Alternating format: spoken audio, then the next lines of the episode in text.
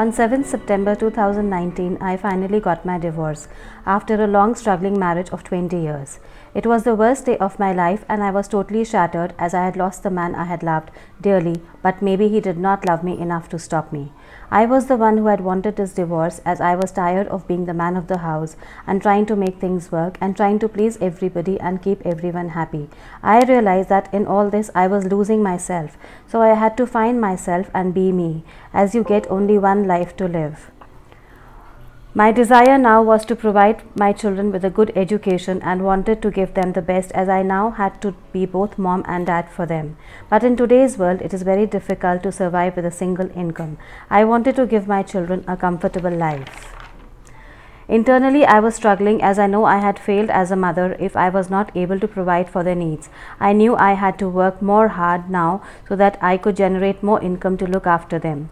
As one income was not enough to run my house, I started looking out for opportunities through which I could generate a little more income in my spare time.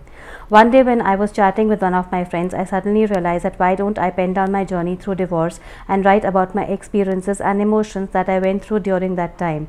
This way, I can help millions of people who are going through a rough patch in life and are contemplating of parting ways. Divorce is a very painful journey for both the partners. So, my experiences became a book titled Divorceology which is available on Amazon. After this, there was no looking back. One of my friends introduced me to podcasting. So I decided to learn podcasting as I am a relationship coach also. I wanted to help people through my podcasts. The biggest conflict was that I did not have a proper strategy in place as to how to find the right platform to launch my podcast. So I was not getting the desired results.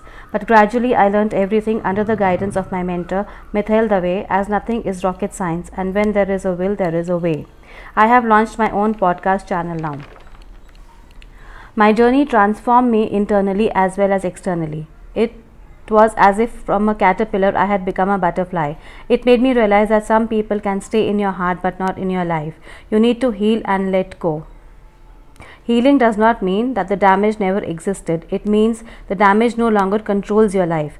There are things that we don't want to happen but have to accept, things we do not want to know but have to learn, and people we can't live without but have to let go. Just follow your heart as your heart never lies.